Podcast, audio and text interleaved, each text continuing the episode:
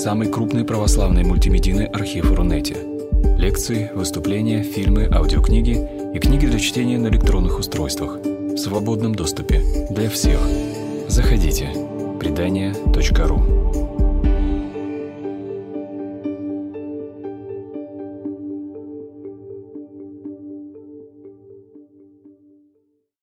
прежде всего я бы хотела начать с того, чтобы выразить благодарность библиотеке, потому что здесь хорошо. У нас уже была здесь одна лекция с Аней вместе, и у меня сохранились какие-то самые лучшие воспоминания об этом.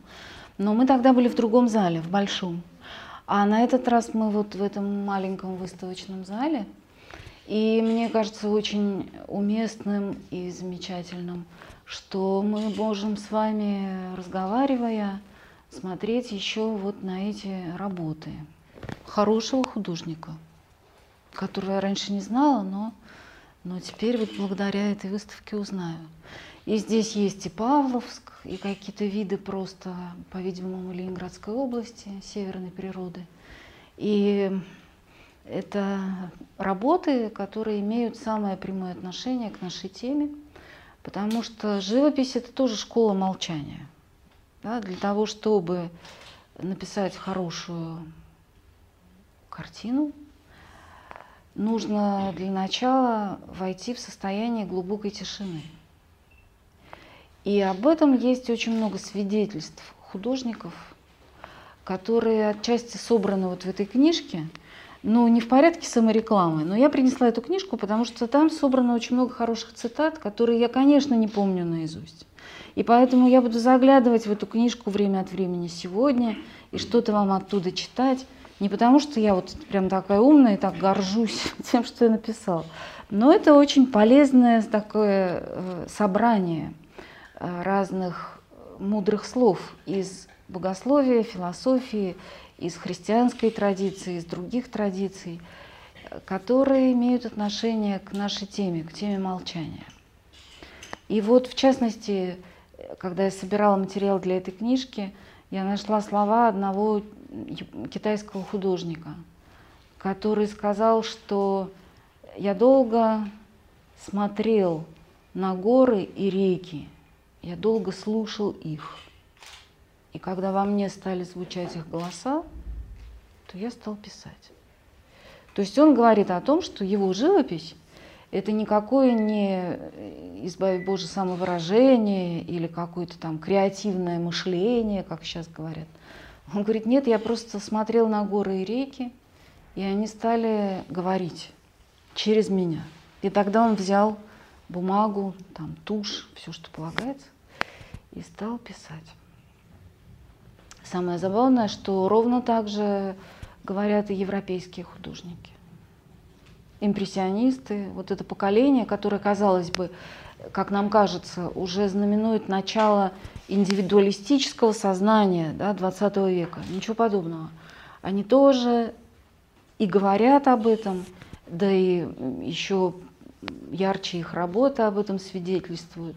Они очень внимательно прислушиваются к голосам бытия, потому что убедительность и такая приятная тяжесть например, натюрмортов Поля Сезанна, да, или каких-нибудь, э, не знаю, пейзажей Кайбота.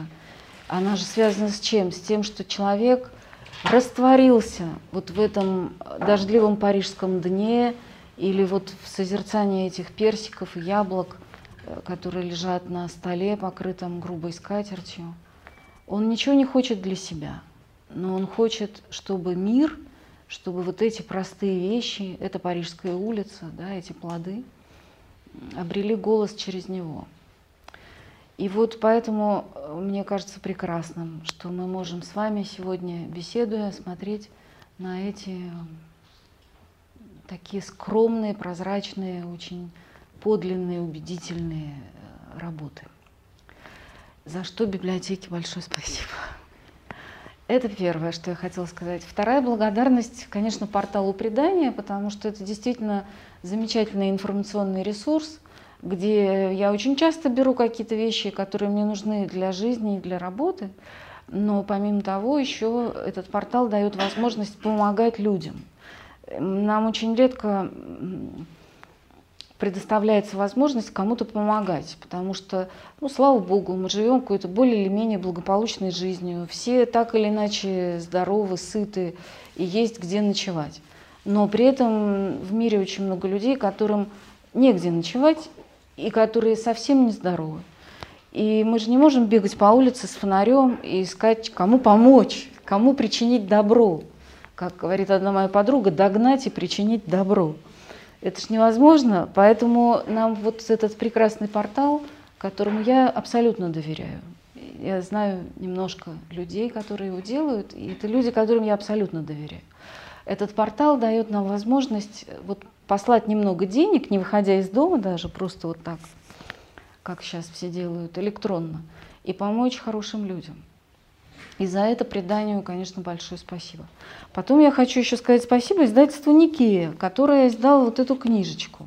Э, это второе издание «Эстетики молчания». Первое издание вышло в издательстве РХГА, и это было очень сложно, потому что э, мне нужно было обязательно выпустить книжку там по своим научным всяким планам, а у меня не было там ни денег, ни каких возможностей, ничего.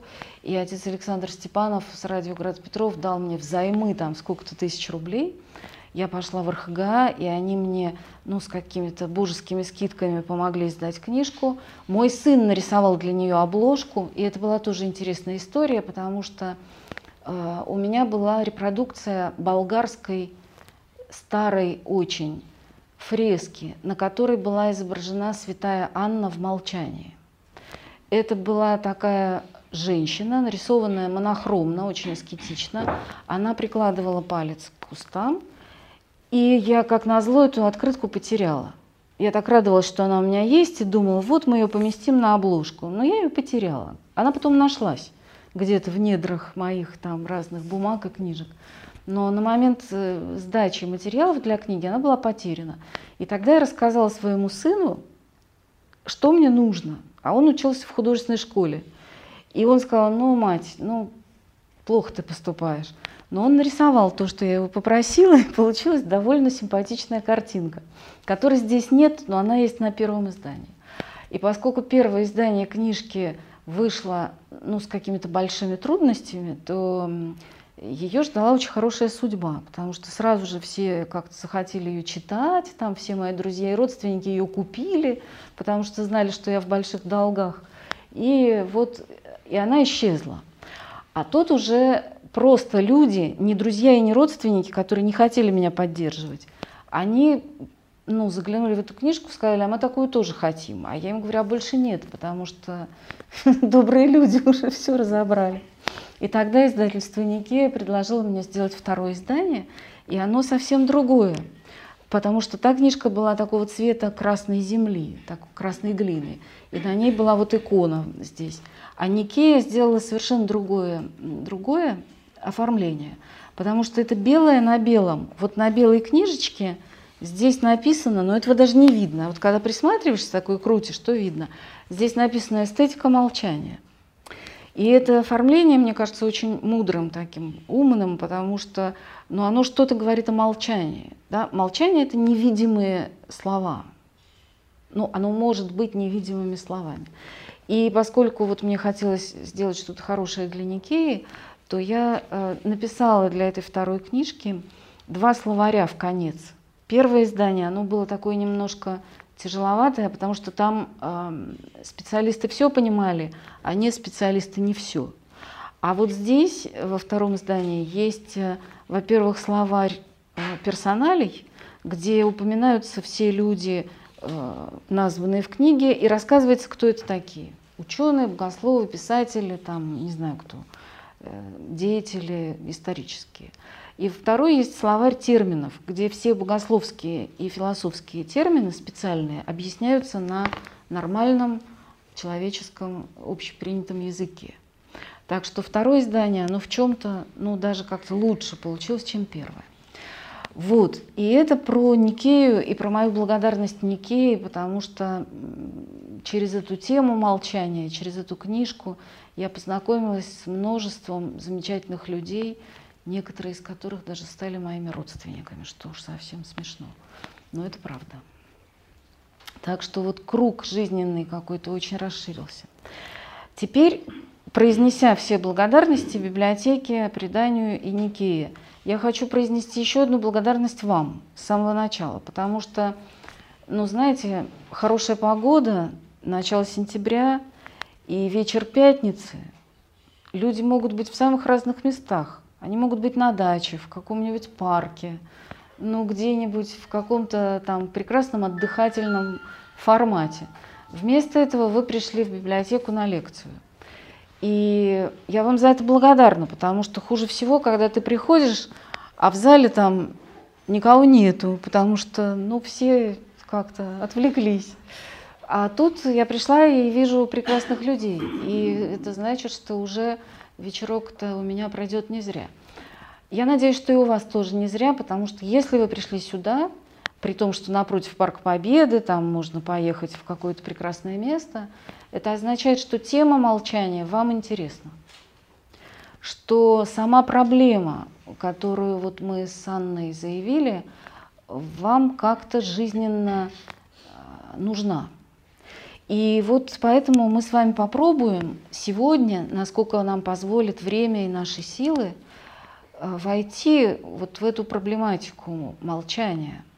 А тема наша звучит, если я не ошибаюсь, молчание внутри болтающей цивилизации. Да? Так. Ну и тогда требуются разнообразные комментарии вот к этой формулировке. Что такое молчание? Почему оно внутри? Почему наша цивилизация болтающая? И как нам вообще относиться к цивилизации, в которой мы живем? То есть вопросов много. Но главных вопросов их два. Возможно ли молчать? И нужно ли это нам? Вот когда мы с Аней писали этот анонс к нашей встрече, то мы сформулировали, собственно говоря, именно эти два вопроса. Да? Зачем человеку молчание? И как найти пространство молчания внутри э, цивилизации, которая постоянно провоцирует нас на высказывание. Вот мы постараемся на эти два главных вопроса ну как-то вместе поискать ответы. Но сначала давайте вот мы разберемся с темой, с темой нашей встречи – Молчание внутри болтающей цивилизации. Ну и начнем с конца. А, когда-то такой культуролог великий Шпенглер предложил развлечение культуры и цивилизации. И его мысль, его идея, она была такая довольно простая. Он говорил о том, что Собственно, такое же развлечение культуры и цивилизации мы найдем и в русской традиции философской, и в частности в теоретической прозе Александра Александровича Блока, который был не только великим поэтом, но он был еще очень глубоким и оригинальным мыслителем. Хотя никогда не претендовал ни на что философское и даже от философских собраний немножко бегал, не любил это дело. Но, тем не менее, вот и Блок говорит «культура и цивилизация», одна из его статей так и называется. И Шпенглер говорит о том, что э, человеческое сообщество, а, постоянно развиваясь, проходит два таких этапа, которые сменяют друг друга. Сначала культура, потом цивилизация. Когда цивилизация умирает, рождается новая культура. И она опять растет, превращается в цивилизацию, и после этого снова разрушается, но из этого рождается культура следующая. Это немного похоже на то, как какие-нибудь э, листья на деревьях растут, да, как э, увеличиваются, не знаю, годовые кольца на древе. Вот э, постоянно что-то рождается, что-то умирает, но умирая, оно дает основание для нового и следующего. Так вот, э, чем отличаются культура и цивилизация? По Блоку, по Шпенглеру, и я готова как-то с ними согласиться тоже, конечно. Тем, что культура, она всегда молодая, живая, очень гибкая, она всегда полна разнообразнейших возможностей. А на том этапе, когда она становится цивилизацией, она стареет. И за счет этого, с одной стороны, увеличивается порядок, увеличивается богатство культурных таких устойчивых форм, но зато она теряет гибкость. Это примерно похоже на людей. Да, пока мы были молодые, мы прям вот росли во все стороны. Когда мы сделались старше, то мы приобрели определенность, но мы, может быть, потеряли какую-то часть вот этой безграничной свободы, да, которая нам была свойственна в 20 лет. То есть это этап цивилизации. Так вот, э, мне кажется, я могу ошибаться, но мне кажется, что состояние нашего общества, когда я говорю нашего, то понятно, что не только имеется в виду русское общество, но и европейское, и шире мировое, потому что мы сейчас живем в таком мире, где все со всеми связаны. И мы не можем сказать, что вот это наша тут русская культура, тут мы, значит, свои какие-то возделываем сады, а все остальные как угодно. Ничего подобного. Я иду по улице, там написано «Бургер Кинг» русскими буквами. Всем понятно, что значит. Да, вот младший из моих детей ни одного дня не, не учил английский язык, однако, попадая в любую э, другую страну, он там начинает по-английски общаться. Почему? А потому что наша среда уже насыщена английскими словами и выражениями. Можно не учить, а ты уже все равно объяснишься на каком-то простецком уровне, что тебе нужно. Так вот, э, цивилизация, в которой мы живем, имеется в виду такая европейская, ну и шире вот а, европа-американская цивилизация, она, как мне кажется, находится все-таки на вот этом периоде уже э, угасания и э, окостенения. Потому что она сделалась довольно однообразной. Вы мне скажете, ну как же однообразные, если на каждом шагу какая-то выставка, а еще спектакль, а еще новая книжка вышла, а еще такое, еще секое. Но знаете, когда я все это открываю и смотрю, и читаю, то я вижу очень много повторов. Хотя я не самый там образованный человек, есть люди, которые получше меня знают э, традицию, но тем не менее, даже я, я вижу, что новенького-то практически нету.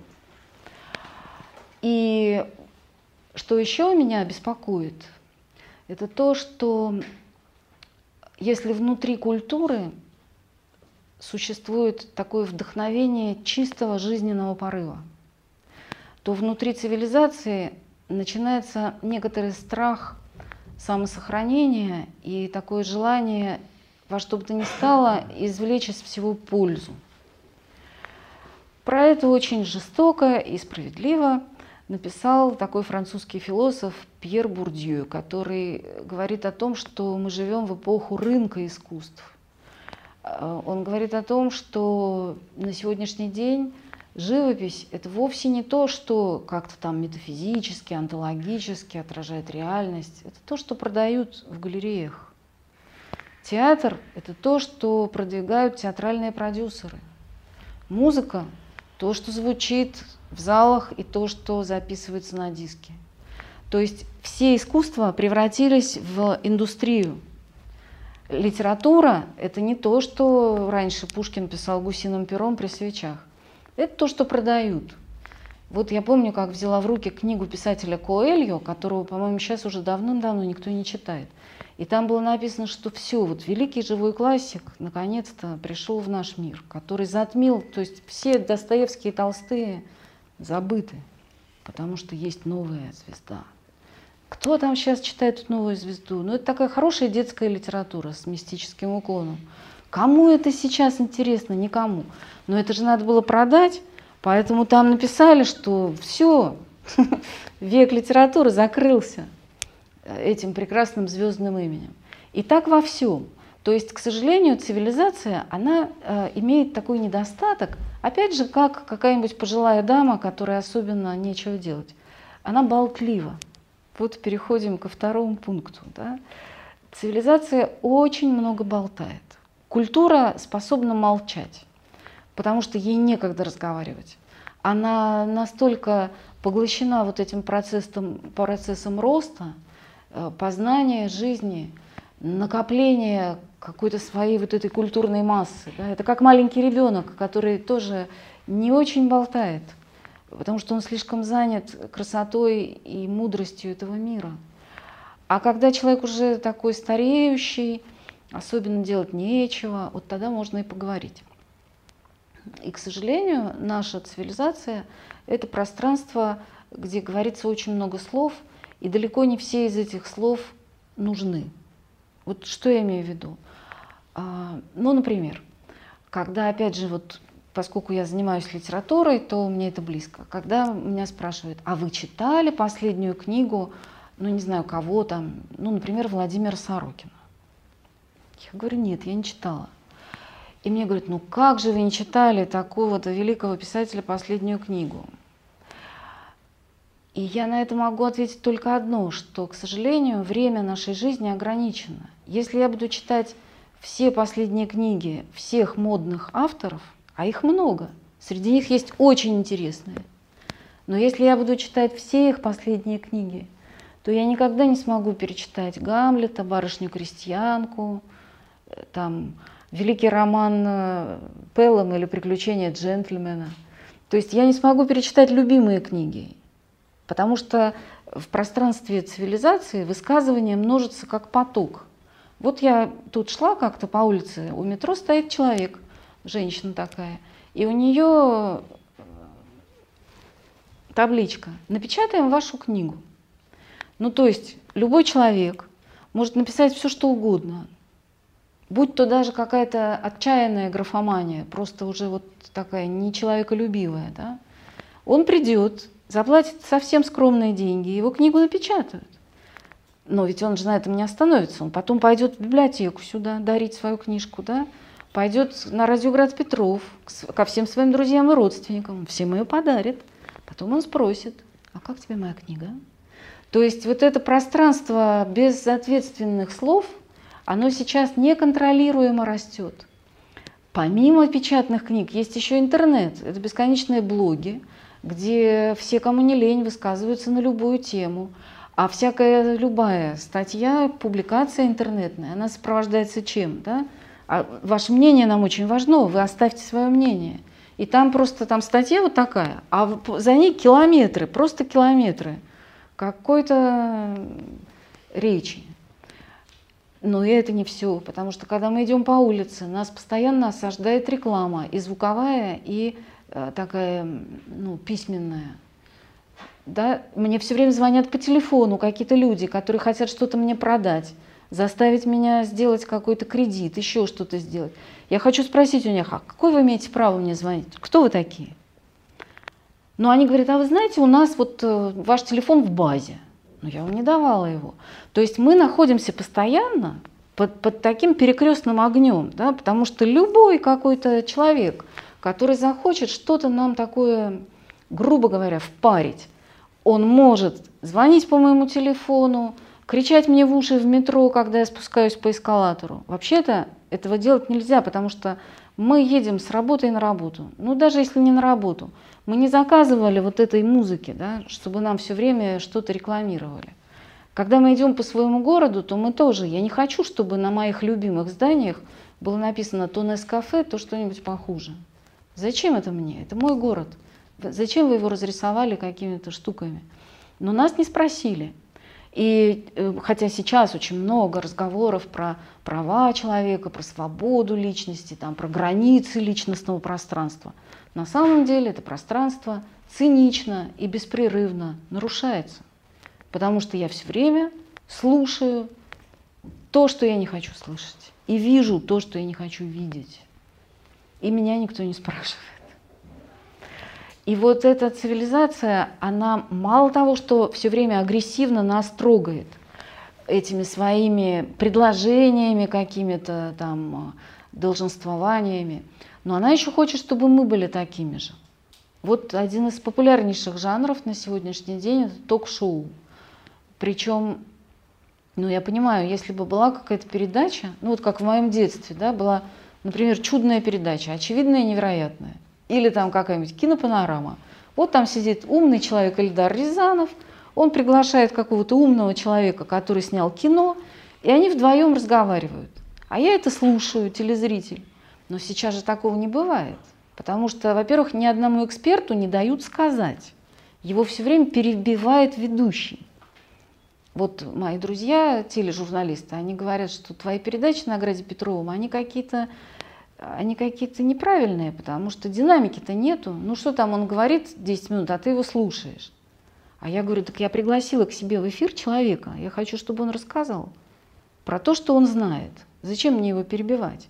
С другой стороны, я помню, что когда я приглашала, там, например, Валерия Татарова к себе, он всегда говорил, ой, как хорошо у вас на радио Град Петров. Так я говорю, Валерий, так это потому что я тебя слушаю 10 минут, и никакой динамики нет. Вот такие вещи, да? То есть получается, что нас все время, с одной стороны, провоцируют говорить, с другой стороны, не дают нам сказать. Возникает такое невротическое такое напряжение. И кроме того, здесь еще есть такая вещь, что помимо экспертов, к обсуждению любых тем, любых, каких-то сложнейших вопросов э, философии, не знаю, кулинарии и медицины, приглашаются просто какие-то люди. И им говорят, нам очень важно ваше мнение, но, но, но важно ли мне всерьез мнение человека, например, который не является профессиональным врачом? Доверю ли я ему э, свою жизнь и свое здоровье? По-видимому, нет. А почему же мы тогда с таким легкомыслием доверяем важнейшие вопросы общественной жизни, формирования общественных мнений вот этим безумным ток-шоу, где ну, собрались просто какие-то совсем случайные люди? Почему мы должны это слушать? Вот вчера я была в японском саду. У нас в ботаническом саду на Петроградской стороне есть японский сад. И туда можно пойти на экскурсию. И там есть чайный домик. Э, там пока не проводится чайная церемония, или, вернее, скажем, проводится очень редко. Но нам все равно рассказывал экскурсовод о том, как совершается чайная церемония. Это пятичасовое действие, которое состоит из трех частей – и только в последней части происходит беседа. Первые две части совершаются в полном молчании. А последняя, третья, это беседа. Но какая это беседа? Есть два человека. Мастер, который проводит чайную церемонию. Человек, который постиг Дао, постиг основу мира. И есть э, старший гость, первый гость. И вот они беседуют друг с другом, они обмениваются мнениями. А все остальные участники этого э, чайного праздника просто слушают их. И когда мне это рассказали, то я тоже подумала о том, как проходят, ну, даже самые хорошие, самые дружеские вечеринки. Самый распространенный оборот речи – это «а я». Ну, то есть, когда там кто-то что-то рассказывает, все говорят «а я», а вот у меня тоже был случай, а я еще вот... М? То есть мы все время говорим о себе, и мы не умеем слушать друг друга. Это как-то в нашей культуре. И даже если человек молчит, то все говорят, что он да, ну, какой-то пришибленный, что ли, не умеет себя подать, не умеет там э, себя как-то продвинуть, там еще что-то. То есть нам кажется, что если, например, какой-то ученик сидит в школе и не тянет руку вот так вот, а только слушает и пишет в дневничке, то, может быть, он какой-то не очень умный. Но я вам скажу, что это неправда. У меня была такая девочка в воскресной школе, ее звали Соня. Она молчала в этой воскресной школе пять лет. То есть она ходила ко мне на все занятия. Но я знала, что Соня говорящий ребенок, что он разговаривает с мамой, с бабушкой, с дедушкой, с братьями, с сестрами. Но она всегда молчала. При этом она ходила, ее не заставляли, она очень внимательно слушала. Ну а потом Соня стала говорить. И она там поступила на философский факультет, все такое прочее. И сейчас она уже взрослый человек, она уже сама мама, она прекрасно общается с людьми. Но вот меня поражало, конечно, это ее глубокое молчание, потому что я видела взгляд человека абсолютно ясный, точный, взгляд человека, который все понимает. И этот человек не хотел говорить Ей было интересно слушать, что говорят другие, но она не говорила. Вот это другая какая-то э, культура, да. Соня, конечно, не японский ребенок, обычный русский. Но в ней была вот эта такая самурайская, благородная э, возможность молчать и слушать. Так вот, цивилизация болтает все время. Почему это плохо? А, не потому, что это невежливо, хотя, наверное, невежливо. Ну, когда мы встречаемся с людьми, то ведь нам же хочется и говорить, и слушать, да, а не только выдерживать постоянный такой напор чужой речи. А, дело не в невежливости, а дело в том, что человек создан таким образом, что в нем способность к речи и способность к молчанию изначально, ну, я следую, конечно, библейской антропологии, потому что я человек э, христианского круга и, и, и образа мыслей. Но, в общем, даже если и не, и не иметь прямые отсылки к Библии, то все равно мы тогда будем вынуждены признать, что человеческая культура, любая, не обязательно христианская, она устроена как равновесие слушания и высказывания, да, молчания и речи, пустого пространства и пространства заполненного.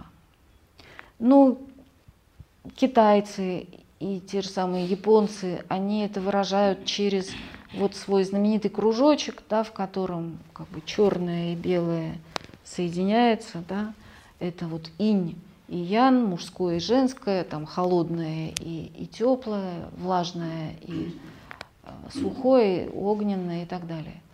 Мы это выражаем по-другому, потому что у нас есть э, такие чудесные гимны христианские, где говорится о том, что Христос – это слово Отца, слово молчания, да, потому что начинается, э, начинается Евангелие от Иоанна словами Вначале было Слово, и Слово было у Бога, и Слово было Бог. Все через Него начало быть, и без Него ничто не начало быть, что начало быть. В Нем была жизнь, и жизнь была свет человеков. Так вот, этот свет человеков, это жизнь, это Слово, оно рождается из огромного, глубочайшего молчания Божия, потому что рассказ о начале мира, о начале творения – который дает нам Иоанн Богослов, он предполагает, что до сотворения мира есть еще бесконечная глубина э, бытия Божия в самом себе. Да? И если мы хотим эту глубину как-то почувствовать, увидеть, то у нас есть икона Троицы Рублевской. И не случайно там фигуры трех ангелов образуют такую чашу, вот если присмотреться к иконе Троицы, да, то мы увидим, что там такая чаша. Потому что это знак полноты. Вот молчание Божье, оно как такая круглая, полная чаша, вмещает в себя всю жизнь, всю красоту, всю истину. Но потом уже по милости Божьей из этой чаши проливаются какие-то капли, и тогда начинается сотворение мира. То есть получается, что слово и молчание и в христианстве тоже, они взаимодополнительные, они все время идут вместе. И даже, смотрите, когда мы пишем, мы делаем просветы между буквами, между словами. Да? Когда мы, э, например, я не знаю, исполняем какую-то музыку, то там звук музыкальный и пауза одинаково важны, потому что иначе не будет, э, не будет музыки а будет непрерывный жесткий поток. И даже вот здесь, вот я смотрю на эти прекрасные картины, да, и я вижу, что для того, чтобы работа стала видна, что нужно? А вот нужен этот самый, да, э, нужно это пространство, которое благодаря паспорту достигается. То есть э, между стеной, фоном, как бы, да, и картиной есть вот это самое прокладочка, прослоечка белого. И благодаря этому белому красота пейзажа, она становится еще больше видна. То есть получается, что молчание – это условие правильной речи. И когда я говорю о том, что не нужно болтовни, то поймите меня правильно, я совсем не хочу э, выступать как такой моралист, который говорит, что нет, вот все должны закрыть рот и молчать, и говорить только там священные слова раз в неделю. Не в этом дело, а дело в том, что когда мы говорим, то очень полезно слушать самих себя и отдавать какой-то отчет том, что мы произносим. И тогда мы увидим, что есть очень много лишних слов, которые можно не говорить. И среди них есть какой-то процент вредных, которых говорить нельзя было. Но мы их, к сожалению, говорим из-за болтливости своей. Молчание помогает нам ответственно относиться к речи, и из-за этого наша речь становится только лучше.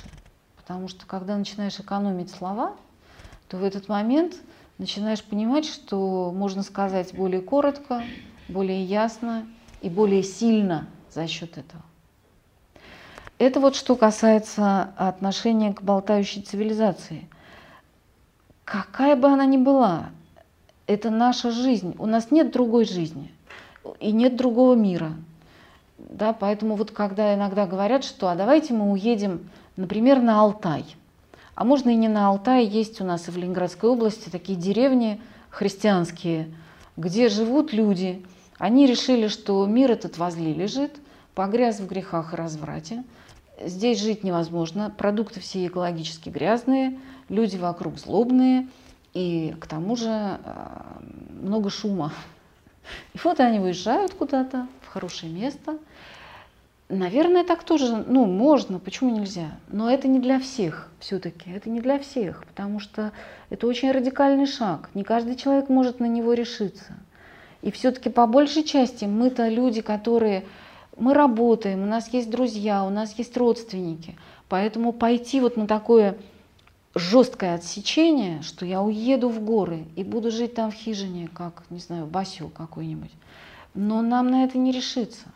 Однако, с другой стороны, мы понимаем, что жить вот так, как нам, извините, по телевизору показывают, мы тоже не хотим. Ну вот как в «Доме 2» каком-нибудь. Хотели бы мы? Да нет, наверное, не очень. Это однажды мои дети пошутили. Я говорю, вот «Дом 2», такой ужас. Они говорят, а если бы тебе заплатили деньги за участие в этой передаче? Я говорю, ну что ты, никогда и ни за что. Они говорят, а если миллион долларов в день? И тут я подумала, сколько можно хорошего сделать. Ну, представляете, да, сколько можно тех же детей вы, вылечить, там всем своим друзьям бесквартирным построить дома, выдать деньги ботаническому саду и всем библиотекам. Я думаю, нет, ну за миллион долларов в день, конечно. То есть, понимаете, мы же такие слабые люди, нас всегда есть за что зацепить. Или за зарплату, или за то, что «а я уеду, а как же мои любимые друзья и дети останутся?». То есть мы, к сожалению, отсюда никуда не денемся. Как жили в большом городе, так и будем жить. Поэтому клеймить или там осуждать эту цивилизацию было бы довольно глупо. При том, что мы пользуемся всеми ее прекрасными благами. Но что же нам тогда делать? А вот на этот вопрос дал замечательный ответ э, отец Александр Мень. Вот недавно был э, его день памяти 9 сентября.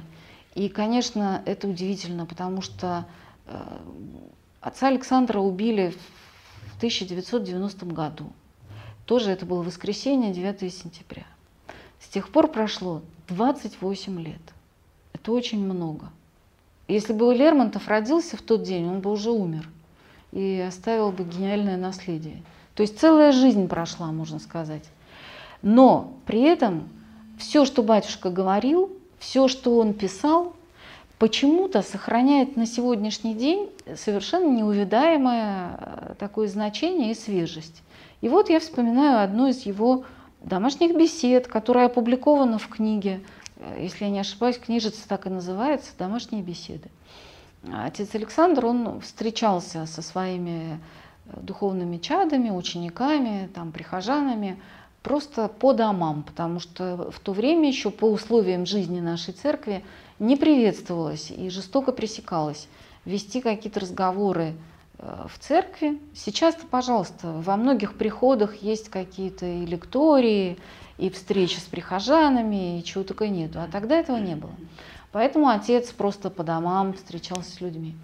И вот в одной из таких бесед он как раз и говорит о том, что мы живем в большом городе, мы ходим на работу, у нас очень у всех по-своему непростая жизнь. Какой-то круг обязательств семейных, профессиональных, дружеских, таких-сяких. А, мы можем, конечно, сказать, что а вот я буду заниматься медитацией по часу в день и каждый день ездить в ботанический сад. Я не буду, потому что мне просто не позволят мои жизненные обстоятельства. И тогда что нам делать? И вот отец Александр, он в числе разных других правил э, здоровой жизни человеческой, он как раз говорил о том, что мы можем учиться молчанию, мы можем э, какие-то крохи, крупицы, зернышки молчания выращивать внутри той жизни, в которой мы существуем. И мне это представляется очень важным и правильным, потому что, понимаете, мы можем сколько угодно там брюзжать по поводу того, что мир не такой, как нам хотелось бы. Но это абсолютно бесплодная позиция, потому что мир такой, как есть. И более того, он такой, каким мы хотим его видеть. Вот в Евангелии Господь говорит такие слова чудесные. Он говорит, что если твое око будет чисто, то и все тело твое будет светло. А если твое око будет темно, то и все тело твое будет темно. Да?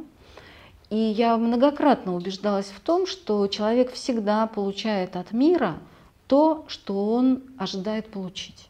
Ну, то есть, если я уверена, что вокруг меня одни жулики, бандиты и негодяи, жулики, бандиты и негодяи придут ко мне. Они почувствуют, что вот оно, то место, где нужно сконцентрироваться. Если я верю в то, что вокруг меня нормальные, приличные, добрые люди, эти люди тоже придут ко мне. То есть в каком-то смысле наше отношение к реальности, в этом нет никакой мистики. И в этом нет никакой там, не знаю, экстрасенсорики. Это, это обычные вещи. Что у тебя в глазах, что у тебя в сердце, то и вокруг тебя. Потому что человек и мир связаны друг с другом многообразно, сложно, непостижимо, но при этом очень реально. Это вот моя любимая сказка про э, крошку енота и того, кто сидел в пруду. Помните такой мультфильм? Потому что сначала крошка енот взял дубину и решил отмолотить того, кто сидел в пруду. И очень испугался, потому что там сидело ужасное существо. Потом его мама сказала, ты улыбнись этому, который сидит в пруду. И крошка енот с ним подружился. Потому что мир всегда возвращает нам то, что мы ему даем. Господь никогда не дает нам того, к чему мы не готовы. И вот в этом смысле клеймить, обвинять и осуждать ту цивилизацию, в которой мы живем, это, во-первых, э, глупо, а во-вторых, ну, даже как-то злобно. Вот не хочется быть злобным человеком, да, которого все вокруг раздражает и, и все вокруг э, ему мешает. Попробуем вот этот мир принять. Уж я не знаю, там полюбить это уже какой-то другой шаг, но для начала просто смириться с тем, что он такой, как есть. Но при этом, смотрите, этот мир такой, как есть. Но я-то не обязан быть таким, каким меня хотят отформатировать какие-то инстанции Э, форматирующие людей.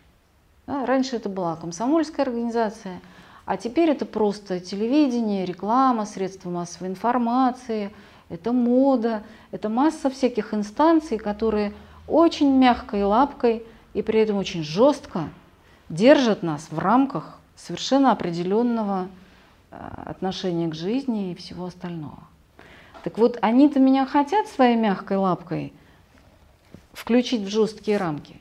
Но я всегда могу сказать спасибо нет. Да? То есть быть внутри мира не обязательно означает быть таким же, как все.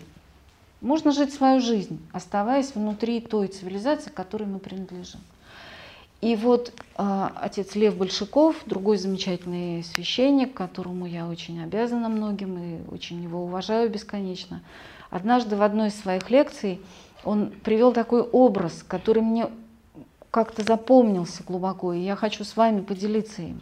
Отец Лев сказал, что как заживает рана. Она заживает таким способом, что внутри вот этой ранки, там может быть и грязь какая-то попала, может быть с какой-то стороны там что-то гноится и выглядит не очень симпатично. Но внутри вот этой раны начинают оживать и размножаться здоровые клетки. И за счет этого рана исцеляется. И вот точно так же, если нам не всегда нравится то, что происходит там в нашем мире, в нашей стране, в нашей церкви, в нашей семье, у нас на работе, там еще где-то, то не надо бежать и создавать другую семью, другую церковь или другую вселенную. У нас, во-первых, не получится, а во-вторых, если получится, то будет плохо. Можно убежать из семьи и сделать другую, но не факт, что будет хороший результат. Поэтому проще остаться там, где ты есть, и попытаться, ну, для начала вот самому как-то зажить какой-то здоровой человеческой жизнью. Да? Поэтому мы с вами сегодня говорим о молчании внутри болтающей цивилизации. Мы не говорим о том, что мы эту цивилизацию там отвергаем, выносим за скобки и уходим в дивный светлый монастырь. Нет, наш монастырь там, где мы есть. Вот сейчас наш монастырь вот в этой комнате с этими прекрасными картинами. И вот э, Зачем молчать и как молчать? И что такое молчание? Вот смотрите, бывает иногда, что человек ничего не говорит, казалось бы, ну, слов не произносит, но он всем своим видом что-то демонстрирует. Ну, так бывает, когда вот из супругов там один на другого обиделся, да, он ничего не говорит, но у него все написано на лице, на том, как он хлопнул дверью, там, на, да? Это считается молчанием или нет? Вот как вам кажется? Нет, конечно. Нет, конечно, да? Потому что бывают такие формы э, языка, которые просто не используют слов. Ну, это, как вам сказать, в этом что-то есть тоже и интересное, и прекрасное. И, может быть, действительно лучше, э, ну, такой как моя бабушка говорила, козьей мордой на лице показать, чем наговорить миллион обидных слов, которые потом будут долго вспоминаться. То есть, но все-таки это не чистое молчание, потому что это речь. Но просто это речь с использованием другой знаковой системы. А вот то молчание, о котором мне хотелось с вами сегодня поговорить, и которое мне кажется целительным и плодотворным, это немножко другое. Это состояние, когда мы пытаемся на некоторое время, вот подчеркну, что не навсегда, а на некоторое время э, опуститься к корням языка. То есть уйти на ту глубину жизненную и собственную, сердечную, где еще нет никаких слов. Да, как у Осипа Мандельштама, вот в этом его стихотворении знаменитом, она еще не родилась, она и музыка, и слово, а потому всего живого ненарушаемая связь. Она — это Афродита, это красота. И он имеет в виду, конечно, вот этот прекрасный античный миф о том, как пенорожденная Афродита выходит из моря. Да? Она еще не родилась, а потому она всего живого ненарушаемая связь. Так вот, есть такое состояние ума и сердца, которое позволяет нам побыть в некоторой тишине, где слова либо не нужны совсем. Ну, например, когда мы обнимаем своего любимого ребенка. Можно, конечно, ему сказать, что там ты мой зайчик, там котик, то, все, 25-е. Не обязательно, потому что все равно через вот это соединение, да, через это объятие, он понимает, что мы его любим, и мы понимаем, как он нас любит. Да? И есть такие, или когда человек молится очень э, хорошо, то бывает же так, что не нужно открывать никакой молитвослов, а просто вот ты перед Богом, и Бог с тобой. И даже если при этом литургия где-то идет на малознакомом языке очень далеко за закрытыми царскими вратами, это совсем не мешает. Потому что да, Бог со мной, а я с Богом, и мы с Ним вместе. и все совершается. И вот это пространство я имею в виду, когда предлагаю вам эту тему молчания внутри болтающей цивилизации. То есть есть какой-то внутренний сад, есть какое-то ну, такое счастье и вечный свет, который у нас отнять невозможно, потому что он находится внутри нас. И вот это и есть сфера молчания и тишины. Для чего туда погружаться? Это довольно очевидно. Для того, чтобы жить. Просто жить. Потому что иначе, как сейчас говорит молодежь, мозг выносит от этого постоянного информационного потока, от э, тяжести самой среды э, городской. Да? А когда мы начинаем культивировать, как-то практиковать да, вот эти погружения в тишину, то нам становится легче. Нам становится легче. Мы можем туда опуститься на какие-то минуты, и потом вернуться и продолжать свое дело, свою работу, свои какие-то обязательства выполнять дальше. Вот это зачем? Чтобы жить, простой ответ. И последний вопрос, сейчас вот я отвечу на него сама себе. Видите, так, тихо сам с собой я веду беседу. Сама себе задала вопросы, сама ответила. И так как-то все и получилось. Но сейчас вы будете мне задавать вопросы. А вот как? Как, эм, как опуститься на эту тиш... глубокую, в эту глубокую точку? Про это можно я вам процитирую такие вот, обещала книжку цитировать и не цитирую. Я вам прочитаю там маленькую цитатку. Это называется «10 практических советов тем, кто решил вступить на путь молчания».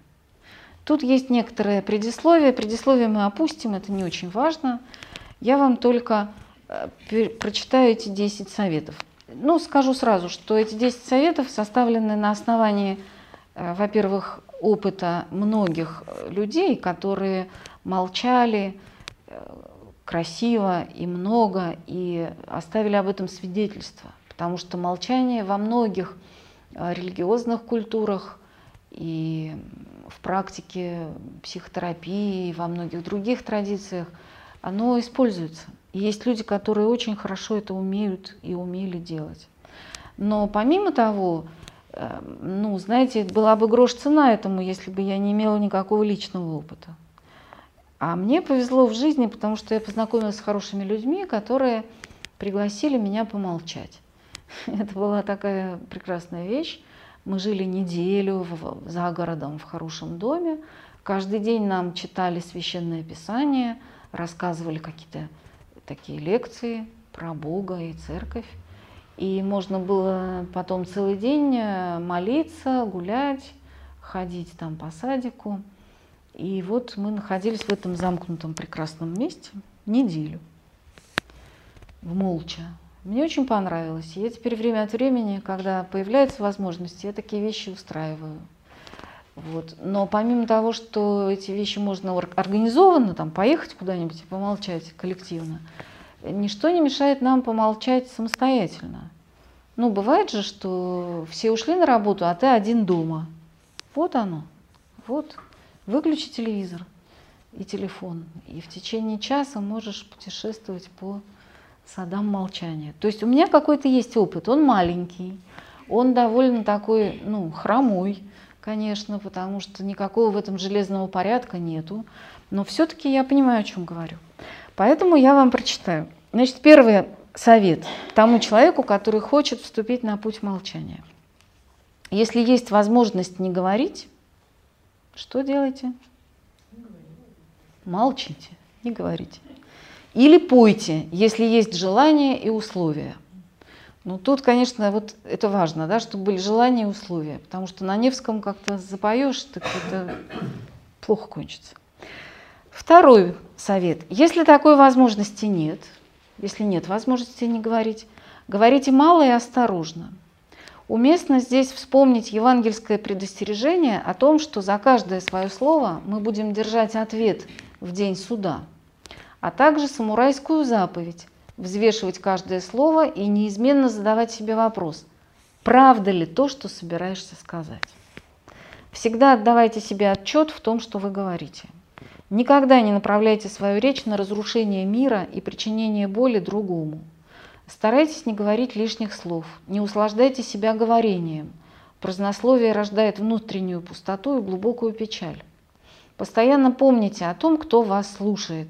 Давайте себе труд почувствовать его состояние и понять, нужны ли ему ваши слова. Это второе.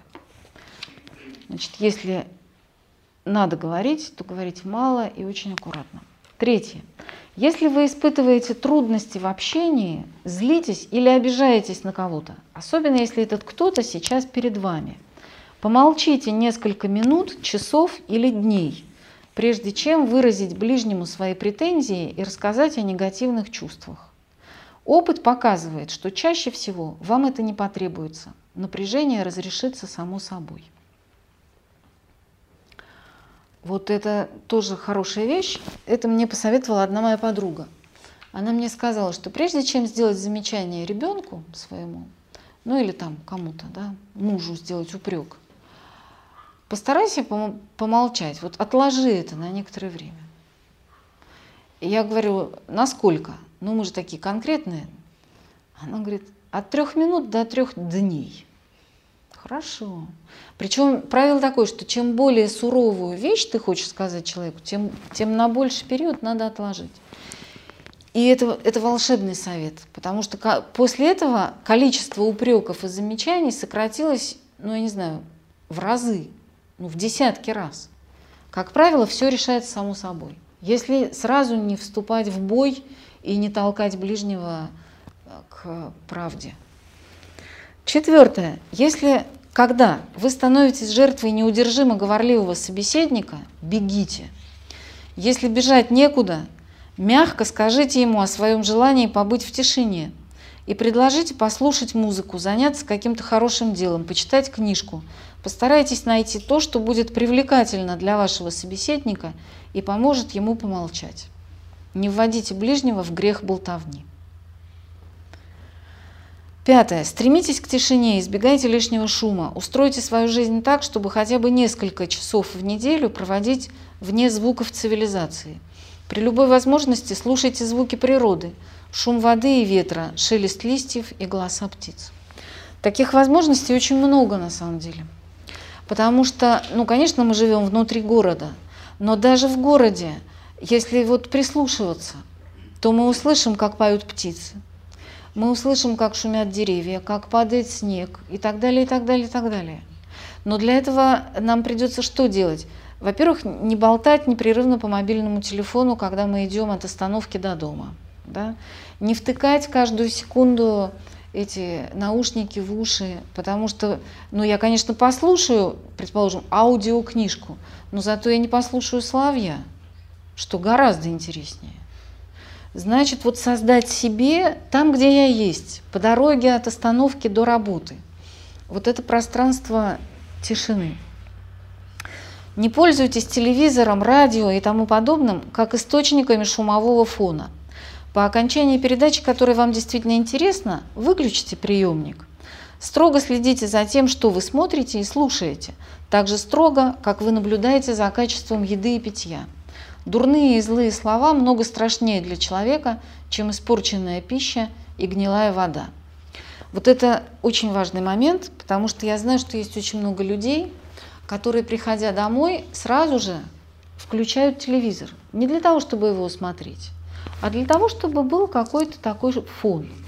Но дело в том, что этот фон совершенно небезопасен, потому что это, это не фон, это речь. Эта речь вкладывает в нас – массу такого, что нам, может быть, не нужно.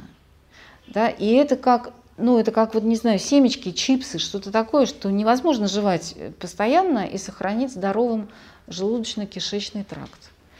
У меня был один такой знакомый батюшка, который в начале Великого Поста говорил своим прихожанам, что вы можете есть и пить все, что угодно. Вот хотите, ешьте яичницу с беконом, но выключите телевизор на 7 недель. И он прав по-своему, потому что вот эта наша э, полезная диета без мясных и молочных продуктов, она, конечно, очень хороша. то есть я не говорю, что не надо поститься, но если выбирать пост умственный и телесный, то, конечно, умственный важнее. Поэтому если во время поста мы откажемся от телевизора, радио и интернета, это будет намного э, целительнее для нашего существа, нежели отказ от, э, не знаю, там, яиц и мяса, предположим. Вот, значит, э, как бы мы не против телевизора, но мы против бесконтрольного потребления информации. Седьмой пункт. Когда вы ничего не делаете, например, идете к автобусной остановке, не делайте ничего. Когда ты ничего не делаешь, не делай ничего. Есть еще противоположное правило. Когда ты что-то делаешь, делай то, что ты делаешь. Вот это мой муж, он очень мудрый человек, он мне говорит, что если ты будешь делать именно то, чем ты занята, не отвлекаться на миллион других вещей, то ты будешь делать все быстрее и лучше. И ровно такое же правило э, применял просто в жизни и своим прихожанам говорил. Отец Александр Мень, он был поразительный человек в том смысле, что он умел мгновенно переключаться. Ну, то есть он говорил с кем-то, и очень серьезно, и очень глубоко. А потом этот человек отворачивался, и батюшка в ту же секунду, не предаваясь там меланхолии, сладким мечтаниям, он так раз открывал книгу и начинал ее читать или там работать, шел в саду или еще что-то. То есть у него не было никаких пустых моментов. У нас очень много такого, как это сейчас вот э, молодое поколение называет, тупить. Когда ты вроде как и дело не делаешь, а от дела не бегаешь. Там потупил за компьютером, потупил там у телевизора, потупил еще где-то. А потом день прошел, и все, его не будет. То есть делай то, что делаешь. Но вторая вещь, когда ты ничего не делаешь, ну, например, тебе надо просто переместить свое тело из одной точки в другую, не надо ничего делать. Не перемалывайте в голове какие-то мысли, не планируйте что-нибудь, позвольте себе просто быть, прочувствуйте свое бытие, посмотрите на небо, на деревья, на дома, на прохожих. Скажите себе «я есть». Это очень трудное упражнение, оно кажется простым. Ну, когда вам говорят а теперь ты ничего не делай. Кажется, о, тут я мастер. Ничего подобного. Если тебе скажут ни о чем не думай, ты начнешь думать о миллионе разных вещей. Если тебе скажут ничего не делай, ты тут же начнешь заниматься планированием того, что приготовить на ужин или что я буду завтра делать на работе. А вот попробовать, просто присутствовать, просто присутствовать внутри жизни. Вот в понедельник э, великому человеку наших дней Жану Ванье основателю общины Ковчег и общины Веры и Свет, исполнилось 90 лет. И мне друзья мои прислали такой маленький ролик, там написано 10 советов э, от Жана Ванье. 10 э, советов старца написали они по-русски, но там по-английски, конечно, он никакой не старец, а просто хороший человек. И вот один из этих советов, он именно такой. Он э, говорит о том, что когда люди встречаются, то нужно выключить э, телефоны и быть просто рядом.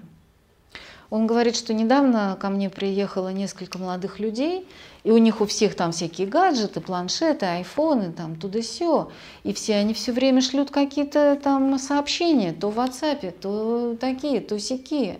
И он говорит, я этим ребятам сказал, что вы очень хорошо умеете общаться, это прекрасно, но умеете ли вы присутствовать? Умеете ли вы просто быть друг с другом? Да? На одном сайте, опять же, я прочитала, что есть три правила хорошего брака, и одно из них, оно такое, что когда я прихожу домой, я не разговариваю по телефону с подружками, я не сижу в Фейсбуке, я просто на то время, что я со своими детьми и со своим мужем, я выключаю телефон. Ну или убираю его подальше. Потому что на самом деле это очень обидно. Когда вот ты с кем-то разговариваешь, тут у него это тренькнуло, и он сразу же от тебя отворачивается, как будто тебя вообще нет, как будто ты какой-то, э, не знаю, девушка с веслом, да, а не живой человек. И начинает что-то там тычить. Мне хочется сказать, что ну я еще здесь, я не умерла. Почему ты предпочитаешь мне этот телефон? То есть научиться просто быть, просто присутствовать рядом с другими – это же великое мастерство, и оно дает качество жизни. И это напрямую связано с молчанием. Потому что для того, чтобы быть, присутствовать, нам придется на какое-то время прекратить вот этот поток нашей уже теперь внутренней болтовни. Теперь восьмое правило. Когда вы что-то делаете, например, пьете чай, попробуйте увидеть и почувствовать этот процесс как нечто значительное и приятное. Постарайтесь пережить красоту простых вещей, с которыми вы соприкасаетесь. Порадуйтесь им. Попробуйте в это время остановить внутреннюю речь и ощутить соприкосновение с миром через действия и предметы. Это очень трудное правило. И если честно, мне это не дается, потому что мне всегда кажется, что, ну, когда я со своей семьей, то я или с друзьями, конечно, во время чаепития с ними общаюсь, но если я одна, то мне кажется, так приятно вот сейчас открыть любимую книжечку и, попивая чай, читать хорошую книжечку.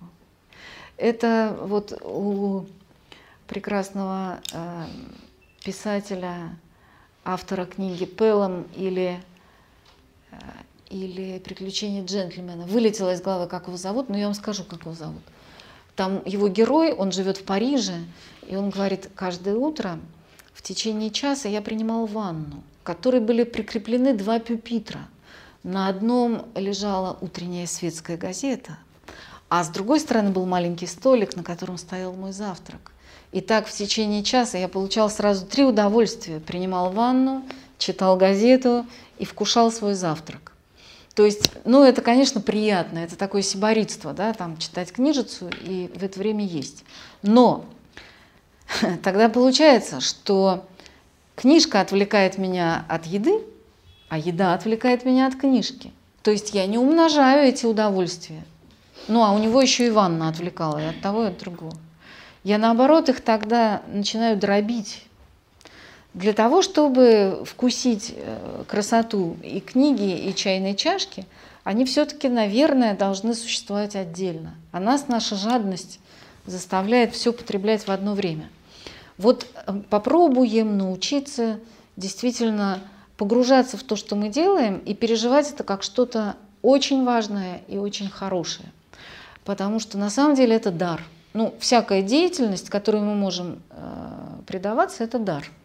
Вот э, я тут по весне, по осени вернее, нет, по весне, э, повредила ногу и некоторое время не могла ходить, из-за чего отменилась наша лекция, которая была запланирована. Ну да. Ну да. И, и в это время я смотрела на людей, которые ходят. Меня там дети возили на инвалидной коляске, а я смотрела на людей, которые просто ходят ногами. И я думала, какие они счастливые, как им хорошо. А ведь они не понимают, как им кайфово. Но я не призываю нас э, ломать ноги, руки, головы, там разные другие части, потому что мы можем понять, что нам вообще-то хорошо, и без этих экстремальных э, толчков – Просто вот если помнить все время о том, что действительно каждый день и каждое действие, которое мы совершаем, это дар Божий, потому что у нас могло бы этого не быть. Может быть, это поможет нам погрузиться вот в эту самую красоту э, простых вещей, простых действий, которые нам даны. Но осталось два правила. По окончании любого хорошего дела, работы, чтения, хорошей книги, прогулки, не спешите перейти к другим делам. Побудьте сколько сможете в тишине и молчании. Ощутите себя в присутствии другого. Это правило а, от отца Александра Мения получила. И батюшка всегда говорил, что когда вот почитаете вы э, Евангелие или там помолитесь, не надо никуда бежать. Потому что ну, нам кажется, что вот я закончила одно дело, сейчас я побегу быстренько наделаю других полезных дел надо остановиться, может быть, ненадолго, может быть, это будет 30 секунд паузы, но просто побыть. Вот я закончил, и я могу помолчать и послушать, как вот это дело или это слово во мне откликается. Отец Александр относил это именно к всяким делам, ну, таким духовной гигиены, да, там, к молитве, к чтению Писания, к литургии – вот настоятель церкви, в которую я хожу, наш отец Александр Сорокин, настоятель Федоровского собора, он очень красивое такое правило ввел. после причастия, когда все причастятся, вот Аня знает, она тоже туда ходит, после того, как все причастились, все запили там запивкой, он говорит, а сейчас послушаем тишину. И все мамочки берут детей на руки, все перестают ходить, бренчать, обниматься, все стоят тихонечко, и в церкви воцаряется такая тишина глубокая. Она длится там минуту, две, три. Потом опять начинается жизнь, продолжается служба, но за эти две минуты просто происходит что-то очень прекрасное и очень важное. Потому что в этой тишине вот присутствие Бога внутри этой церкви, внутри этой общины, оно становится совершенно осязаемым. Поэтому вот хорошо делать паузу. Да, там закончил одно, вздохнул, там, побыл немножко в молчании, там, начал другое. Ну и, наконец, последнее, десятое правило. Полюбите молчание и почувствуйте его вкус. Не бойтесь, что вам будет скучно или одиноко. Не ждите никаких скорых и видимых результатов в виде укрепления здоровья или достижения личной святости. Позвольте себе вступить на этот путь, войти в эти ворота, за которыми открывается множество чудес. Вот я эти слова написала примерно 10 лет назад, и они как-то мне по-прежнему кажутся ну, не глупыми, скажем прямо. Теперь мы готовы, наверное, задавать вопросы, потому что я надеюсь, что у вас возникло немало вопросов по ходу вот моего рассказа. И я попробую на эти вопросы как-то ответить, или, может быть, мы совместными усилиями на них поотвечаем, потому что, знаете, бывает так, что кто-то задает вопрос, а у кого-то другого есть ответ. Тоже так можно. Пожалуйста, я вас теперь слушаю внимательно. Да, слушаю. Будьте добры, вот э, соотнесите э, вот, внутреннюю речь, немножко пару слов понятия внутренней речи. Там, вот, по-моему, Бахтин говорил, что она диалогична по своей природе. Я сказал его выгодского, что у меня нет такого целостного представления о внутренней речи. Значит, внутренняя речь соотнести с исихастом, молчальниками. Вот. Ну, только кратко, будьте добры, потому что вы уже утомились полтора часа. Да, я постараюсь кратко. Значит, что касается внутренней речи, то они прежде всего писали психологи. Вот Выгодский и другие классики психологии, они вводили это понятие внутренняя речь. Э, у Михаила Михайловича Бахтина, что-то я не очень помню про диалогизм внутренней речи, но, возможно, и есть, может быть, я это упустила. Э, значит, что такое внутренняя речь? Это то состояние психики, которые предшествуют артикуляции, как я это понимаю. В этом смысле она ничем не отличается от речи внешней. Потому что эта речь, ну, понятно, что там немножко другие отношения с грамматикой и лексикой, но тем не менее она очень похожа. Когда мы думаем, то мы думаем фразами чаще всего. И даже они довольно правильные в отношении синтаксиса и там всего остального. Что же касается исихазма, то, во-первых, исихазм, э, ну, если внутренняя речь – это свойство человеческой психики, она присуща абсолютно всем говорящим людям, и даже не говорящим. У меня есть неговорящие э, друзья и знакомые, э, которые могут, например, указать, ну вот есть такие специальные программы для неговорящих людей, а они могут указать, что им нужно. Исихасты пользуются внутренней речью? Конечно, как все люди. Спасибо. Вот будьте добры, я сейчас приведу пример. Евангелие от Матфея, 6 глава, 6 стих. Вот этот стих почему-то совсем никто не приводит. Значит, ниже через два идет образцовая молитва. А вы можете про прочитать этот стих, потому что у меня с собой нет писания. 6.6. Как там звучит? Иисус говорит, ты же, когда молишься, зайди в комнату свою, затвори дверь твою и обратись к Отцу в тайне, и, Отец, видящий тайное, воздаст тебе явно. То есть это же внутренне вечное. Так отсюда возникает вот, у меня, по крайней мере, вот сверлит всем мозги такая мысль, что может внутренняя речь э, нашим Творцом именно предусмотрена для общения с Ним, с Ним, с Творцом, с Богом. Я думаю, ну, что... имеет право на существование, согласитесь. Никакого противоречия нет, правда? Видите ли, конечно, а, когда речь идет о толковании священного писания, то никакого единственно правильного ответа не существует. И в этом смысле ваше истолкование, оно, конечно, абсолютно правомочное, не лучше, не хуже всех остальных. Оно, да, имеет право быть. Все-таки мне кажется, что я бы, э, наверное, истолковала вот эти слова по поводу горницы, в которую нужно удалиться для того, чтобы э, молиться Отцу, я бы истолковала это не как внутреннюю речь. Но он обращается, он рекомендует обратиться в тайне, то есть молчаливо. Надо так понимать, не правда ли? Молчаливо, про себя. Я еще раз вам говорю, что ваше истолкование имеет право быть. Да, пожалуйста. Но это можно понимать и по-другому. Еще есть вопросы? Что-то все устали, заснули. Можно маленькую ремарку еще, реплику? Можно.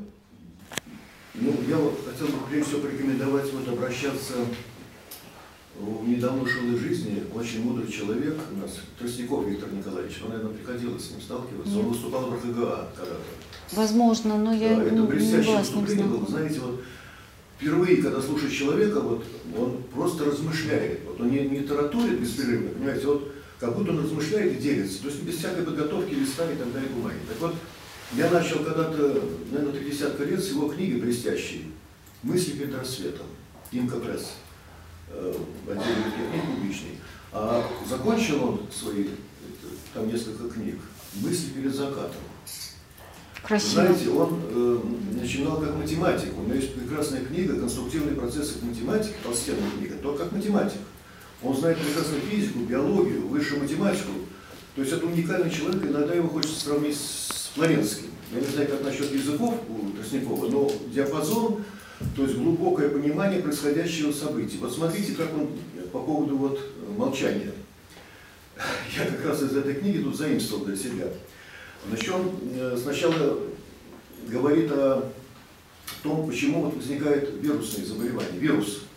То есть вот оказывается вирус и вот управляется, видимо, вот князем мира сего, и тогда вот пишет об этом. Понимаете, что э, лукавый как бы знает строение клетки, поэтому засылает вот эту тупую, вот эту организацию вирус. Вирус же тупой, понимаете, он примитивнее бактерии. То есть его как-то надо запустить в клетку, он должен обойти охранные, так сказать, структуры и проникнуть в клетку. Сам он, казалось бы, не может. Так вот, ну, долгое то есть я не буду сейчас вот об этом говорить, но далее он переходит к человеку. То есть уже не, не клетке, а к человеку. И вот что он пишет, смотрите. Но оседлать человека было гораздо сложнее, чем клетку. Устройство последней было известно ему до мельчайших деталей, поскольку он является его соавтором. Человек, человека же Бог конструировал уже без деницы. Ну, правильно я говорю? Деницы? Без Без денниц. лукавого, да. И какие свойства Создатель придал его душе, сатане не было известно. Обратите внимание. Заглянуть же во внутренний мир человека Бог без не может. Господь предвидел, что черти будут стремиться к этому и сделал нашу душу для них непрозрачной. Поэтому о наших мыслях и чувствах сатанинское отродье может лишь догадываться по их внешним выражениям. Отсюда напутствие, которое святые отцы неизменно дают христианам. Быть сдержанным в проявлении своих эмоций. Эта рекомендация восходит самому Христу. Но да будет слово ваше да, да и так далее, и так далее. От Простите, лукавого- пожалуйста, очень интересно, а как книга называется? заканчиваю. От лукавого тут можно понимать и как для лукавого. Дьявол прислушивается к нашему многословию и ждет, когда мы выболтаем что-то в своих уязвимых местах. А Ну, как да, называется вот этот понимаете, труд, который вы что вот- цитируете? Вот, откуда мораль, понимаете, не э, как бы не резонерские суждения, а такие на- на- на- нравоучительные, а молчание. А вот, Простите, идет пожалуйста. битва, Идет битва. Я боюсь, что, может быть, у кого-то есть еще вопросы, а у вас Ну, уже такой садоклад получился. дело, Вы, пожалуйста, назовите, как называется эта книга. Я с Ой, большой радостью с ней ознакомлюсь. Как книжка-то называется? Еще вот эта цитата из книги, запомните, пожалуйста, и она доступна в публичной библиотеке здесь в двух шагах. Хорошо. Мысли перед закатом. Это Мысли перед закатом. Вообще. Это удивительный человек. Он недавно ушел из жизни. Спасибо, да, я запишу сейчас и обязательно с этой книжкой ознакомлюсь. Пожалуйста, я вас слушаю. Можно вопрос от наших онлайн? э, Да, пожалуйста. Вот пишет одна девушка, когда мы пьем чай в тишине, то мы все равно о чем-то думаем. получается, что все равно тишина только внешняя.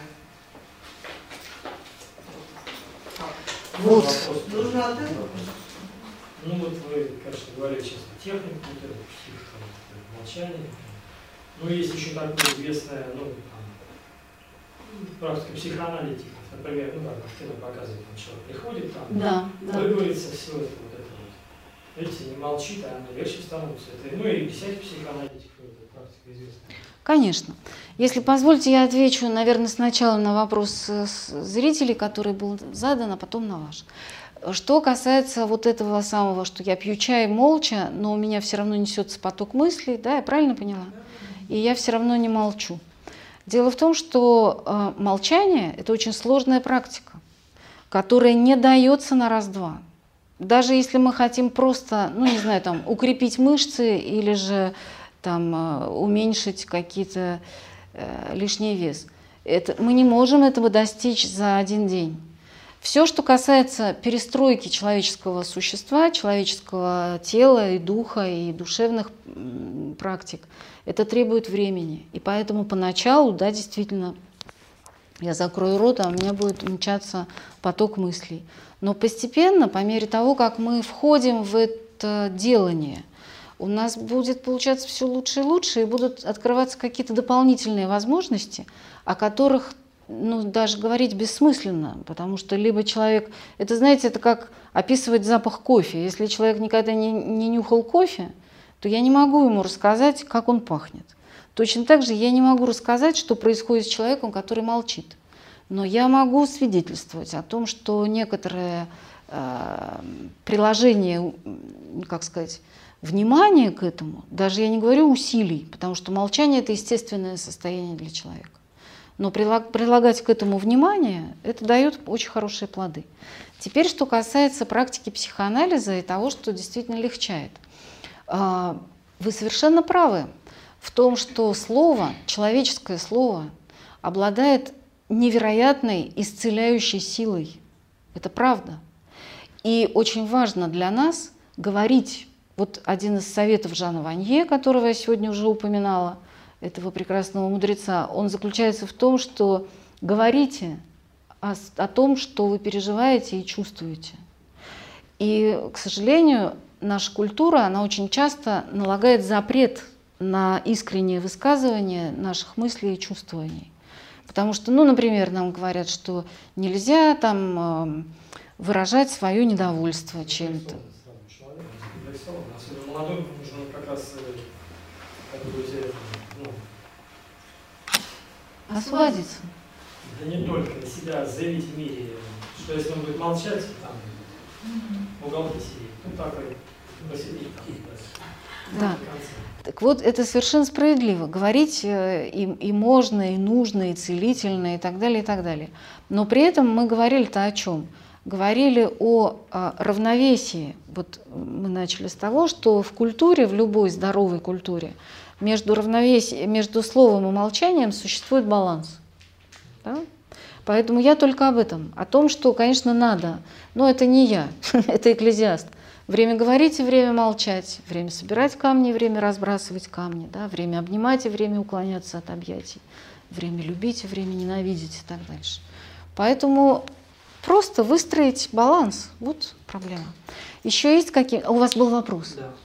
В рамках этих же встреч э, был один из советов э, кажд- пытаться каждую минуту своего дня э, пребывать во, внимании, буквально ставить э, будильник э, каждые 5 секунд, чтобы 5 минут, чтобы останавливаться, понимать, где ты находишься. Как вот такой вот со- совет э, соотносится с советом, если ты ничего не делаешь, то ничего не делать, в частности, если ты куда-то идешь, то, в общем-то, постараться с- смотреть, но ни о чем не думать. Мгм. Смотрите, вообще, конечно, если ставить будильник с интервалом 5 минут, мне кажется, во-первых, ты разобьешь скоро свой телефон об стенку и, э, и выбросишь его в окно. Нет, мне все-таки кажется, Андрей немножко так закруглил. Там был просто тоже, на самом деле, то же самое. Там был совет вот остановиться в беготне, чтобы ты вот весь делах, у тебя вот он просто привел, понимаешь, что один там бизнесмен там и так далее, да, и он тебе звонит, ты понимаешь, что в эту минуту ты должен понять, что я здесь и сейчас. Там на самом деле было тоже об этом же, об, ну, осознанности. Да, осознанности. Об осознанности. Не у меня там 20 дел, я туда не успела, вообще где я вообще там, птички, там, стены, вообще кто я. И там даже был совет, что я думаю о том, что я думаю, что я чувствую. Ну вот что вот сейчас не могу точно вспомнить, ну вот как-то так вот поэтапно. Но, да, но смотрите, осознанность вот вы говорите об осознанности, и это действительно великое качество, которое, между прочим, тоже требует молчания. Потому что если человек говорит мало и э, отбирает слова, это позволяет ему все время быть в состоянии бодрствования. Что я делаю, что я говорю, для чего я это делаю, да? кто меня слушает, что переживает сейчас этот человек. То есть вот этот самый контроль, о котором мы говорили, он как раз способствует осознанности. Но при этом быть э, ну, в таком состоянии какого-то жесткого контроля 24 часа в сутки невозможно и не нужно. Почему? Потому что, например, кроме ума нашего, у нас есть еще тело. Представляете, если бы мы все время задумывались о том, как дышать, как двигать ноги во время ходьбы, да, как сердце наше должно биться. Вот я начну контролировать мое сердце. Хорошего не будет. То есть, к счастью, человек создан Богом настолько сложно и красиво, что не все исчерпывается нашим умом. Поэтому время от времени мы можем, ну то есть я точно знаю, что я иду там, предположим, от метро до РХГА, да, я знаю, как я пойду, Эту дорогу я могу пройти уже с закрытыми глазами. Поэтому вот в этом мне осознанный контроль не нужен. Я пройду этот путь э, при любых условиях. И тогда я могу вот этот момент когда мое тело знает, куда идти, да, там моя голова тоже понимает, где красный свет светофора. Я могу не э, заниматься вот этим жестким контролем, а наоборот, вот мы говорили, что вдох и выдох, да, там э, состояние напряжения и состояние расслабления, они должны чередоваться для того, чтобы и организм, и душа жили. Вот это момент выдоха когда не надо ничего контролировать. Смотри и радуйся. Пусть этот мир вливается в тебя. И плохого не случится. Потому что там, где мы не присматриваем за собой, там за нами Господь присматривает. И Он это делает лучше, чем, а, чем мы можем себе представить. Есть только один такой нюанс. Состояние покоя, состояние молчания – очень легко переходит в пограничное состояние, когда человек отключает сознание и становится гипнозом. Да, отчасти да. Но тут еще видите, что важно?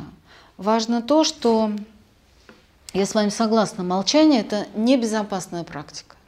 И поэтому, когда мне говорят, что есть какой-то такой прекрасный гуру, который там всех научит и все такое прочее – то я себе 25 раз задам вопрос, надо ли мне туда идти.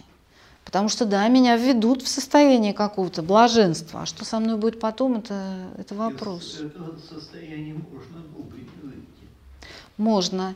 И поэтому наша традиция э, вот, христианская, она всегда говорит о чем? О том, что молчание должно быть дозировано. Вот не случайно же некоторые отцы, они говорили, что читай там а, молитву Иисусову не больше 10 раз в день, но со вниманием. Да? Для того, чтобы не было никаких, так сказать, не было никаких сбоев. Вот. И кроме того, ведь еще о чем идет речь? О том, что каждый из нас находится внутри сообщества, к счастью. Потому что у нас есть друзья и родственники, у нас есть э, товарищи и братья по, э, там, не знаю, церковной общине, по работе. И они всегда будут нам честным зеркалом. Если они увидят, что я куда-то ухожу в сторону, то мне скажут, знаешь, ты это, обратись-ка ты к доктору или там вернись в семью или что-то такое.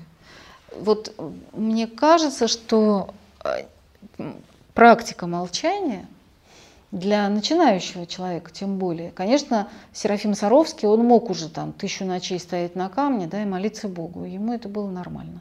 Но если мы так рванем, то хорошего не будет. Поэтому вот постепенность и такое присутствие других людей, которые могут нас поддержать и откорректировать наш путь, это очень важно. Сейчас, подождите секундочку. Да, наверное, последний вопрос. Угу. Слушаем вас внимательно, да.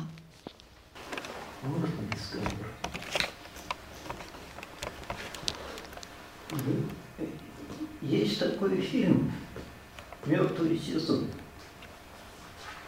Я думаю, что почти все его смотрели. Да. Вот. э, э, э, э, По сюжету там э, э, существует некое состояние, ну, собственно говоря, фильм про фашизм. Есть такая чудовищная сцена. Люди ползают на коленках Да, по это- зеленому лужку, радуются солнцу, голубому небу. Но самое интересное, они молчат. И это их естественное состояние. Вот как это соотносится с цивилизацией, культурой? Давно я не пересматривала это прекрасное кино, но если я правильно помню, то там речь идет об экспериментах доктора Менгеля и о том, что этим людям вводились очень сильные вещества. Делалась операция лоботомии. Вот. Операция лоботомии может быть сделана информационно. Безусловно. Так вот, э, поэтому, видите, всегда очень важно, к чему и к кому обращена наша любая деятельность. Потому что одно и то же действие и одна и та же, одно и то же слово, оно будет звучать по-разному в зависимости от того, кому я это говорю. Да? Нам не дано предугадать, как наше слово отзовется. Не дано, но при этом, а, ну, поскольку мы все-таки находимся в рамках христианского проекта, то я могу сказать такую чудесную простую вещь, что вот в Евангелии от Иоанна говорится о том, что Господь это наш пастырь. Это пастырь, который ведет нас. Жить вообще страшно, потому что жизнь это такое пространство свободное, в котором столько разных сил, и добрых, и злых, и злонамеренных, и, и, и добронамеренных. Поэтому, да, жить нелегко. На улицу выйти – это тоже шаг и поступок. Но если мы доверяемся Богу, если мы ради Него действительно хотим, как апостол Павел говорит, да, и жить и умирать, то тогда мы можем рассчитывать на Его покровительство. Господь пастырь мой, и ни в чем не буду нуждаться. Но вот только такой э, э, э, вопрос, а как мы можем творить, строить, делать, зачастую вопреки обстоятельствам, э, зачастую вопреки, скажем, желаниям других людей, но во имя того, чтобы э, завтра было лучше. Ну, тот же самый врач делает операцию, хотя, скажем, пациент не хочет. Но если ему не будет сделана операция, он не будет жить. Ну, сколько я знаю, сейчас врачи никогда, то есть, когда я прихожу в больницу, я подписываю согласие. Но сейчас, да. И это Но правильно. На самом деле не всегда. Если человек Если по жизненным показаниям, то они сделают и так. Да, да, по э, жизненным. Будут делать, как бы он не сопротивлялся. Да, но только я не очень поняла, в чем вопрос.